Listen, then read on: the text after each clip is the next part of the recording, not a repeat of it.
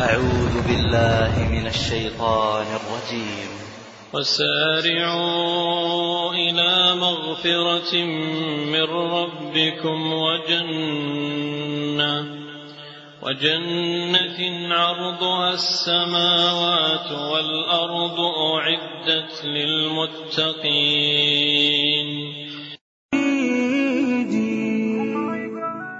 إن الحمد لله تعالى نحمده ونستعين به ونستغفره ونعوذ بالله تعالى من شرور أنفسنا وسيئات أعمالنا. من يهد الله تعالى فلا مضل له ومن يضلل فلا هادي له. وأشهد أن لا إله إلا الله وحده لا شريك له وأشهد أن محمدا عبده ورسوله. أما بعد فإن أصدق الحديث كتاب الله تعالى وأحسن الهدي هدي محمد صلى الله عليه وآله وسلم وشر الأمور محدثاتها وكل محدثة بدعة وكل بدعة ضلالة وكل ضلالة في النار. اللهم صل على محمد وعلى آل محمد كما صليت على إبراهيم وعلى آل إبراهيم في العالمين إنك حميد مجيد. وبارك على محمد وعلى آل محمد كما باركت على إبراهيم وعلى آل إبراهيم في العالمين إنك حميد مجيد. نأتي يعني أخيرا إلى المحنة محنة الإمام البخاري رحمة الله عليه. طبعا البلاء شيء مسلط على بني آدم. لا بد أن تبتلى إما أن تبتلى في الله أو أن تبتلى في الدنيا. أهل العلم والفضل يفضلون البلاء في الله. لأنه كله أجر. يعني جماعة مثلا اللي بيهربوا من الالتزام ومش عايزين يلتزموا بتاع الكلام ده يقول لك أصل المؤمن مصاب. ودايما عليه مشاكل والكلام ده. طيب هو أنت يعني لما هربت من مشاكل الالتزام هو أنت نجوت؟ ما هي مراتك مطلع عينك ولا أبوك مطلع عينك ولا جارك مطلع عينك ولا ابنك مطلع عينك؟ ما هو لابد أن يبتلى المرء بأي نوع من أنواع البلاء. فالآن يبتلى المرء في الله. فلا لا يكونن خيرا له من أن يبتلى في الدنيا. والنبي عليه الصلاة والسلام يقول أشد الناس بلاء الأنبياء ثم الصالحون ثم الأمثل فالأمثل يبتلى المرء على قدر دينه. فإن كان في دينه صلابة زيد له في البلاء حتى إنه لا يمشي على الأرض وما عليه خطيئة. وفي نفس الوقت يعود هذا على قلبه بالخير لأن القلب إنما يقوى في المحن والعواصف. ترمي القلب في العواصف يقوى ولا يضعف ويوزن المرء يوم القيامة بقلبه. فربنا عز وجل أناط البلاء بأوليائه ليه؟ علشان حتى يأتون الله عز وجل يوم القيامة بقلب قوي سليم. فما من عالم رباني له في الناس قدم صدق إلا وتجد له عنوانا في ترجمته بعنوان محنته. إيه بقى محنة البخاري؟ البخاري رحمه الله امتحن مرتين. في المرة الأولى مع شيخه الإمام محمد بن يحيى الزهلي وكان الزهلي إمام نيسابور. كان ملكا غير متوج. لا ترد له كلمة. وكان صاحب حشمة كاملة. في نيسابور. فالإمام البخاري لما عزم أن يذهب إلى نيسابور وأبلغ محمد بن يحيى الزهلي أنه قادم إلى نيسابور قال محمد بن يحيى الزهلي في درسه لتلاميذه وكانوا بالألوف قال غدا يأتينا العبد الصالح محمد بن إسماعيل فمن أراد أن يستقبله فإني مستقبله. طلع الزهلي عشان يقابل البخاري والبلد كلها طلعت مع الزهلي والعالم من فرحتها بقدوم البخاري. نثروا الدنانير على رؤوس الأشهاد ونثروا قطع السكر والحلوى ابتهاجا بقدوم الإمام محمد بن إسماعيل البخاري إلى نيسابور. جاء البخاري إلى نيسابور ونزل في دار البخاريين. وبدأ البخاري يعطي دروسا في العلم ويملي العلم على الطلبة. كانت في ذلك الوقت في فتنة جسيمة. اسمها فتنة خلق القرآن. الفتنة دي يعني التي امتحن فيها الإمام أحمد ورفعه الله عز وجل إلى مناط النجوم بسبب صبره في هذه المحنة. فاتفق العلماء على أن من قال القرآن مخلوق يبقى كافر. فجاء بقى حاجة جديدة اسمها إيه؟ لفظي معلش الكلام ده أنا ركزوا معايا فيه وأنا مش عايز أخوض في المحنة لأن أنا عشان أفهم بقى القضية وأفهم كلام الله ولفظي بالقرآن وأخوض يعني أنا محتاج أخد حلقة أو حلقتين وده ليس مقصدي. إنما أنا بحاول أختصر يعني القصة وربما كان في الاختصار شيء من الإجمال ممكن يعمل شيء من الايه من الالتباس يعني الفهم أرجو أن لا يكون هناك التباسا إن شاء الله. أن يكون هناك التباس إن شاء الله. آه طلع حاجة جديدة. القرآن مخلوق يبقى كافر خلاص.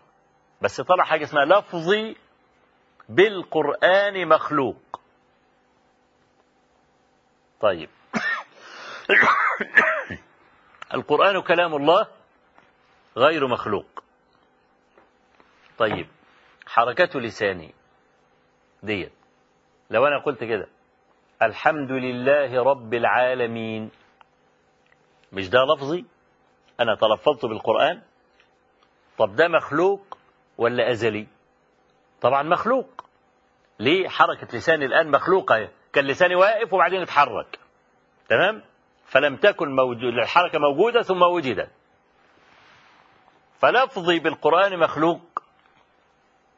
يعني تلفظي. لكن أنا قلت لكم اللغة العربية حمالة فلفظي إما أن تشمل الملفوظ اللي هو القرآن نفسه أو تشمل حركة اللسان. فيا ترى بقى لما واحد بيقول لفظي بالقرآن مخلوق يقصد القرآن ولا يقصد حركة اللسان؟ العلماء قال لك لا ده الجهمية بقى بيلعبوا لعبة جديدة. اتكشفوا لما قالوا القرآن مخلوق كفرناهم عايزين يلعبوا لعبة جديدة ويجي يقول لك لفظي بالقرآن مخلوق ونمررها لهم وهم يقصدوا الملفوظ ولا القرآن نفسه. يبقى رجعت المقالة الأولى. قالوا بقى العلماء زي أحمد بن حنبل والزهري وغيره. من قال لفظي بالقرآن مخلوق فهو مبتدع.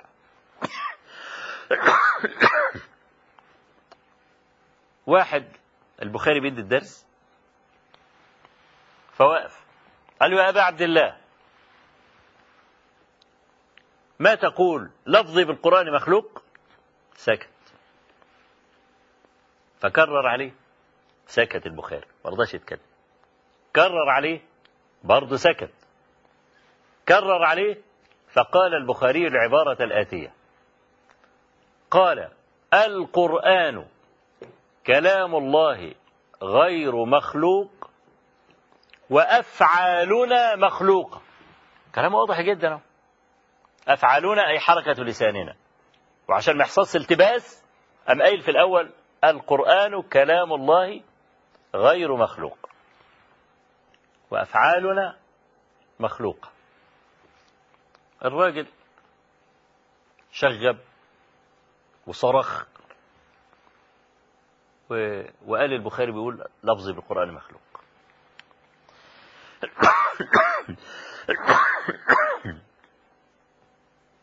وصل الكلام ده محمد بن يحيى الذهلي.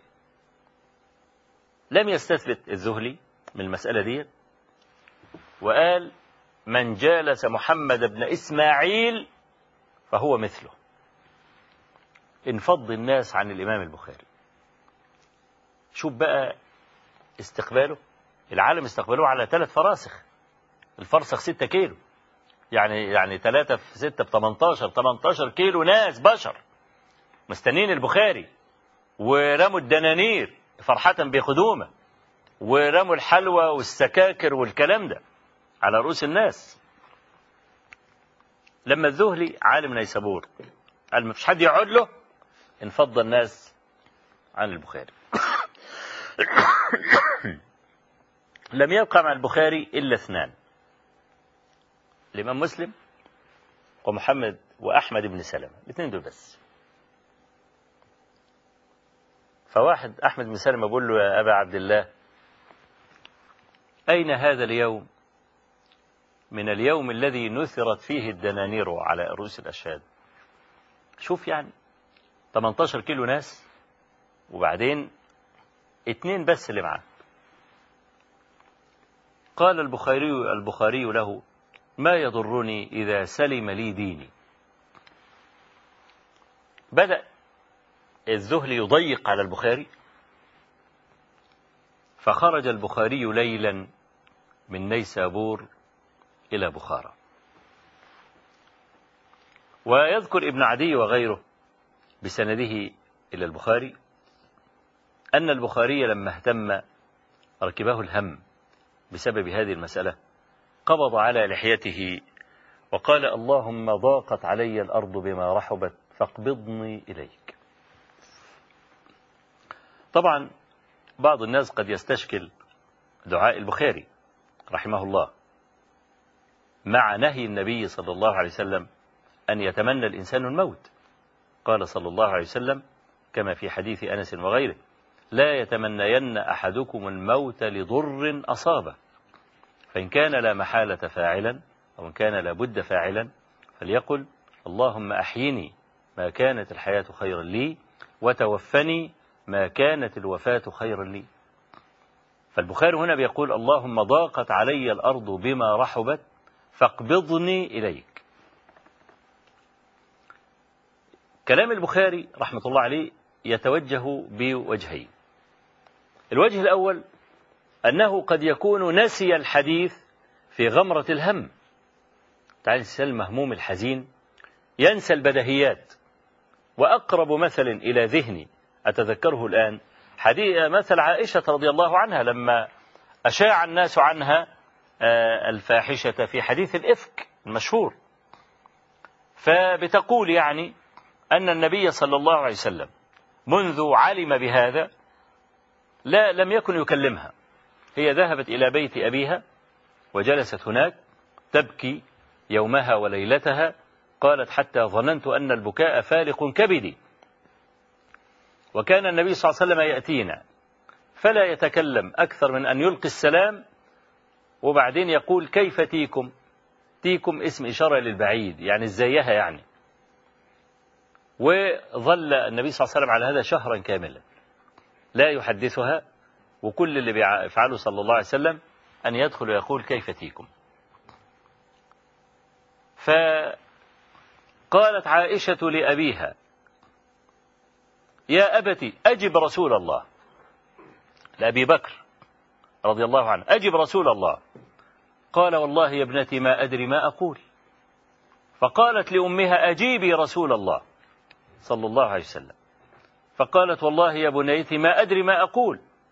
قالت عائشة فقلت وأنا حديثة السن لا أقرأ كثيرا من القرآن والله ما أجد لي معكم مثلا إلا كما قال أبو يوسف فصبر جميل والله المستعان على ما تصفون. قالت عائشة ونسيت اسمه. من أبو يوسف عليه السلام؟ أليس يعقوب؟ بلى يعقوب. لكنها من شدة الهم الذي وقعت فيه بسبب أنها اتهمت في عرضها وهي طاهرة الذيل رضي الله عنها ولا تجد دليلا لبراءتها وكانت تنتظر أن يرى النبي صلى الله عليه وسلم رؤيا يبرئها الله عز وجل به بها وما كانت تظن أبدا أن ينزل فيها قرآن. كما قالت إني لا كنت أحقر في نفسي أن ينزل الله فيها قرآنا. فلما فتقول كما قال أبو يوسف ثم تقول ونسيت اسمه. فيمكن الإنسان في معرض الهم الشديد يمكن أن ينسى الشيء البدهي الذي يقوله ليل نهار. ده التخريج الأول لأن الإمام البخاري قال اللهم ضاقت علي الأرض بما رحبت فاقبضني إليك. ده التخريج الأول. التخريج الثاني أن يكون الإمام البخاري تأول تأول لأن إحنا عندنا حديث للنبي عليه الصلاة والسلام في زمان الفتن اللي هي يمسي الرجل مؤمنا ويصبح كافرا ويصبح مؤمنا ويمسي كافرا يضيع دي يبيع دينه بعرض من الدنيا. في هذه الأثناء قال النبي صلى الله عليه وسلم يمر الحي على قبر الميت فيقول يا ليتني مكانك. أه يبقى تمنى الموت. كفى بك داء أن ترى الموت شافيا وحسب المنايا أن يكن أمانية كما قال المتنبي. فالإمام البخاري لما خشي على نفسه الفتنة في الدين لأن بلاء الإمام البخاري مع شيخه محمد بن يحيى الذهلي لم يكن في الدنيا. ما كانش بينهم وبين بعض لا ميراث ولا كان فيه بين بعض بضاعة ولا الكلام ده. إنما كانت المسألة مسألة عقدية تتعلق بالدين. فخشي الإمام البخاري على نفسه فربما يكون الإمام تمنى الموت تخريجا على هذا الحديث يمر الحي على قبر الميت فيقول يا ليتني مكان نسأل الله تبارك وتعالى أن يجعل ما قلناه وما سمعناه زادا إلى حسن المصير إليه وعتادا إلى يمن القدوم عليه. إنه بكل جميل كفيل وهو حسبنا ونعم الوكيل وصلى الله وسلم وبارك على نبينا محمد والحمد لله رب العالمين.